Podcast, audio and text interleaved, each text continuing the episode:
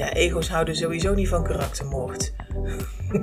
dus als je, als je dat rechtstreeks Dit op is je ego, gaat- ja, moet je- nee, nu ben ik met je ego aan het praten. Nou, dan gaat het ego daar nog iets harder tegenin. Dat is niet waar. ja. Hartelijk welkom bij de podcastserie van Onderwijs Maak Je Samen. Mijn naam is Brigitte van Rossum en ik ben docent in de leiderschapsopleidingen van Onderwijs Maak Je Samen. En mijn naam is Job Christians, directeur-eigenaar, eveneens van Onderwijs Maak Je Samen.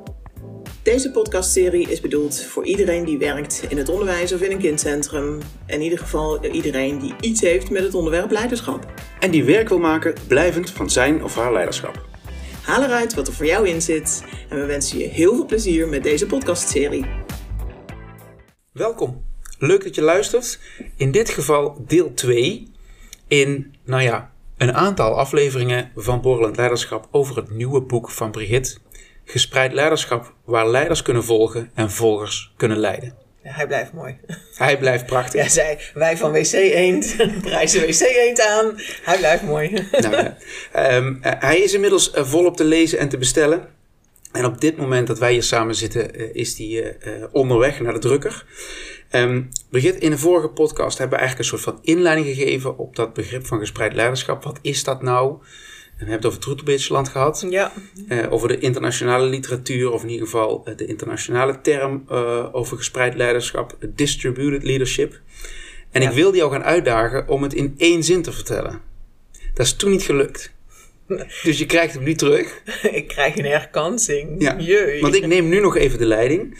Als je gespreid leiderschap in één zin zou moeten beschrijven, wat zou die zin dan luiden? Hoe zou die luiden? Ja, dat, dat ga ik doen. Ehm, en dat ga ik doen gewoon door letterlijk de zin uit het boek voor te lezen. En dat is echt een complexe zin. Jij gaat voordragen uit eigen werk. Ja, Eén zin. Gelukkig heeft het boek meer bladzijden en er zijn een heleboel zinnen ook wat makkelijker te verteren dan deze zin. Maar laat hem even rustig op je inwerken. En eh, stel je voor dat je nu niet auto rijdt of met de hond wandelt of eh, wat ik dan ook wel verder hoor als jullie podcast luisteren. eh, en je zou hem op willen schrijven, dan kun je er inderdaad nog een tijdje verder op, op kouwen.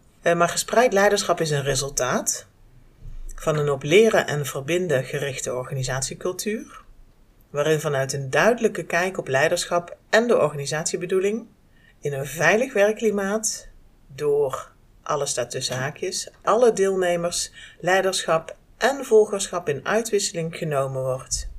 Hoppatee. Ja, nou, dat is wel een flinke zin. Ik heeft ook niet meegeschreven thuis? Nee, en in dit tempo kun je ook niet, niet meeschrijven. Maar ja, dit is natuurlijk wat ik uiteindelijk ook in dit boek probeer uit te vouwen. Waar, waarin het eerste boek het veel meer ging over het inzetten van expertises van leraren en dat mogelijk maken. En mogelijk maken dat mensen dus ook leiderschap konden gaan nemen. Gaat het hier inderdaad over leiderschap en volgerschap. En, en beide vragen gewoon heel veel van je persoonlijke leiderschap. En beide vragen iets van een cultuur waarin dat mag, waarin eh, nou ja, psychologische veiligheid heerst. Nou ja, het gaat eigenlijk heel sterk, zoals ik jou beluister en zoals ik het ook gelezen heb, over een cultuur waarin in leiderschap gehandeld wordt. Ja, Waar over en weer uh, estafette stukje uh, uitgewisseld wordt. Hey, ik zie hier nu wat nodig is en ik heb deze expertise. Is het er gegund dat ik even nu die ruimte neem? En nou ja, ik zit allerlei gebaren te maken met mijn handen. ja, dat zien ze ja, thuis niet. niemand. Maar uh, dat is dus veel meer wat er speelt volgens mij, of het fenomeen wat je kunt waarnemen als je naar een organisatie kijkt, waar sprake is van gespreid leiderschap. ja, Je hebt er uitgebreid dus over geschreven in jouw nieuwe boek. En dat nieuwe boek heb je opgedeeld in vier delen. ja, Het eerste deel uh, heet Hiccups. ja, En daarin beschrijf je twaalf hiccups die, en dat vind ik een boeiend woord, leerstoornissen veroorzaken. Een behoorlijk spannend woord vond ik het, zeker Ja. in, in, onderwijs. Wa- wat bedoel je met leerstoornissen? ja. Nou, in een organisatie waar gespreid leiderschap waar te nemen is, daar wil je het liefst dat dat een, eh, ja, een organisatie is die op leren en ontwikkelen gericht is. En eh, leren stagneert op enig moment als er dus bepaalde dingen aan de hand zijn. Eh, dat zijn die twaalf hiccups die ik dan nu beschrijf. Waarmee ik niet wil zeggen dat, dat het bij twaalf blijft. Maar dit zijn in ieder geval de twaalf hiccups die ik de afgelopen jaren met veel schoolleiders tegengekomen ben. Wat er aan de hand kon zijn. Waardoor ze eigenlijk niet de weg verder door konden zetten naar een culturele inbedding van gespreid leiderschap. Want hoe heb je die twaalf hiccups, want het hadden er misschien ook veertien of tien kunnen Ja. zijn. Maar hoe, hoe Ja. heb je die gevonden? Je, je suggereert iets over, ik spreek dan met veel schoolleiders. Nou, je bent natuurlijk ook docent in de schoolleidersopleiding. Waar haal je die- Ja, alleen zijn dat nog vaak niet de schoolleiders die zo heel dik al met eh, gespreid leiderschap bezig zijn. Natuurlijk laten we ze wel kennis maken met het fenomeen en, en leren we ze eigenlijk hoe dat ze via een collegiaal model van leiderschap vorm kunnen geven aan hun beroep. Eh, maar ik zie daarbuiten heel veel schoolleiders die bijvoorbeeld voor herregistratie bezig zijn. Of die hebben gevraagd of dat ik met hen en hun MT kwam werken om te kijken of dat ze ja, wat meer gespreid leiderschap mogelijk konden gaan maken in de school. En uit al die contacten, al die ontmoetingen, eh, iedere keer is daar een verhaal uit voortgekomen wat er in die organisaties aan de hand was. En op een gegeven moment begon zich een patroon voor mij af te tekenen. Eh, en dat patroon heeft zich uiteindelijk vertaald in. ehm, nou ja, ik, ik zie dus, of ik heb dus gezien met die schoolleiders samen door hun praktijkverhalen waar het niet goed liep. En dat ben ik hiccups gaan, eh, gaan noemen. Maar eigenlijk zijn het dus ja, oorzaken waardoor er niet geleerd kan worden. Van en met elkaar of van zichzelf. Maar dus echt practice-based. Ja. Dus je hebt ze uit de praktijk Ja. opgehaald. Ja. Zit er overigens, eh, ben ik eigenlijk, zit er een volgordelijkheid in? Want het zijn er twaalf. Dus Nee. gewoon volstrekt Ja, willekeurig. Een hele kleine volgordelijkheid. De eerste die staat altijd voorop. Maar die is nog behoorlijk in de zichtbare wereld. En, en dat is bijvoorbeeld dat je geen gemeenschappelijk doel hebt met elkaar. Nou ja, dat is een open deur. Ik denk dat jij dat ook wel uit ervaring kunt zeggen, zo vanuit je onderwijsadviesbureau. Dat het, het eerste wat adviseurs tegenkomen is als er iets niet lekker loopt. eh, maar wat is eigenlijk jullie visie? Wat is het gezamenlijk En- doel? Ja, was het gezamenlijk The why. doel. Ja, Ja. precies. En als dat dan niet duidelijk is, ja, dat geeft zo ontzettend weinig richting. Dat het ook heel moeilijk is om jezelf daartoe te verhouden. En bij gespreid leiderschap is heel expliciet heel belangrijk. Omdat namelijk een gemeenschappelijk doel eh, net zo goed een leider is. Ja, want waar- waarom zou die meer van belang zijn dan bij een, een, een, een organisatie waar, waar traditioneel leiderschap... Ja, waar je meer het heroïsche model van leiderschap hebt. Omdat dan de leider als persoon ook steeds de verpersonificatie is van... Hij of zij is de, is de stip op de is misschien wel het doel gewoon. Je, Ja. Als je volgt, dan gaat het doel in ieder geval altijd goed. Anders is het degene die in ieder geval altijd wel eh, de, de tijd heeft om weer eens een keer die visie terug te lezen. Als die niet zo heel erg expliciet is. Of die in ieder geval iets van visie gestuurd werken doet. Terwijl als je in een collegiaal model van leiderschap zit, zou, eh, of moet in ieder geval iedereen die visie als leidraad ook nemen. Of dat gemeenschappelijke doel als leidraad nemen om jezelf überhaupt al eh, samen dezelfde kant op te richten. Anders dan zou het één ja, heel groot gekkenhuis worden van iedereen die alle kanten maar opvliegt. En dus zal er sprake zijn van enorm veel energieverlies. Ja, dat. En ja. dus ook een plek waar je op een gegeven moment niet graag wil werken, want er is niet iets waar je ge- gezamenlijk voor gaat. ja, iedere keer als je ergens inderdaad je energie in gestoken hebt en een ander loopt de andere kant op, heb je dus echt kans dat, dat gewoon al jouw inspanningen eh, weggemaaid zouden worden. En eh, op het moment dat dus meer mensen leiding kunnen nemen en je ook moet beslissen of dat je die mensen wil gaan volgen, moet dat inderdaad wel zuiver zijn op, op de gezamenlijke bedoeling die vastgesteld is. En daarmee maak je eigenlijk een extra leider in je school. En dat vind ik zo mooi in gespreid leiderschap. Het hoeft niet altijd een persoon te zijn. Ook zo'n duidelijk leerdoel, collectief doel of, of hoe jullie het ook gaan noemen. Je hoort dat ik verschillende woorden gebruik. Ja. Niet om verwarring te zaaien, maar omdat ik vind dat je de terminologie moet nemen die bij jullie past. Ehm, gaat uiteindelijk een leider zijn. Nou, je de-individualiseert het een beetje. Ja. Dat zie je ook wel bij leren bijvoorbeeld. Wat, wat, wat ik heel indrukwekkend vond toen ik voor het eerst in het buitenland was, in dit geval in Canada, dat ik scholen zag waar eigenlijk de muur de derde leraar was. Ja, De, leerling zelf was de tweede leraar, ja, maar de muur was de derde leraar. Nou, hier zeg jij, een helder doel voor ogen is eigenlijk als het ware ook een, een leider. leider. Ja, Ja, heel mooi. ja. Ehm ander punt is, eh, of een andere hiccup die jij beschrijft, want dat zijn er dus twaalf. Dit was de allereerste en, en, en eh, nou ja, mis- misschien wel de belangrijkste, althans het grootste struikelpunt. Nou, ik had gezegd, die staat in ieder geval wel voorop, omdat die nog in een zichtbare wereld zit. Eh, en, en de andere eh, is qua volgorde is arbitrair. En eh, of dat het er twaalf moeten zijn of nog elf die volgen daarna.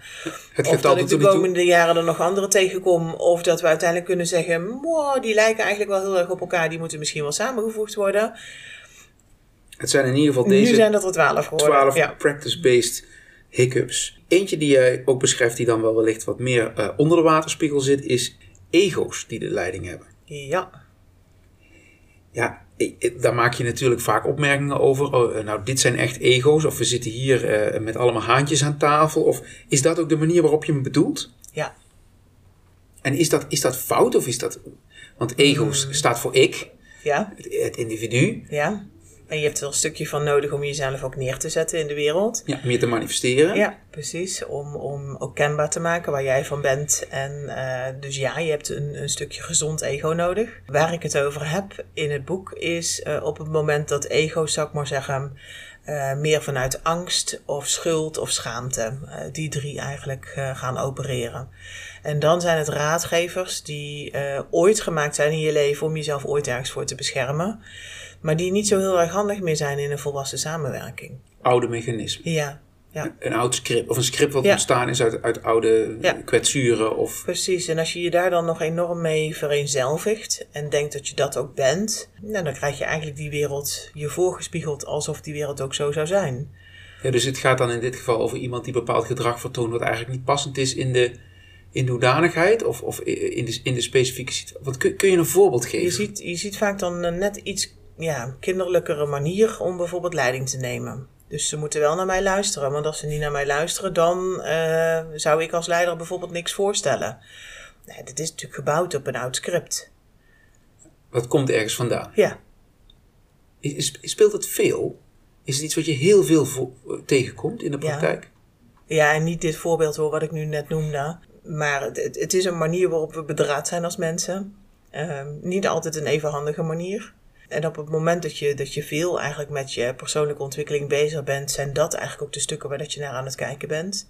Van hé, hey, waarom, waarom doe ik dit nou eigenlijk zo? Waarom reageer ik hier nu zoveel heftiger op dan ergens anders op? Of als je iemand anders in je team uh, een stukje raad aan het geven bent, dan voel je dat meestal niet zo heftig als dat de ander dat voelt. Dus er is blijkbaar ook een andere manier om daarna te kijken, met wat meer afstand.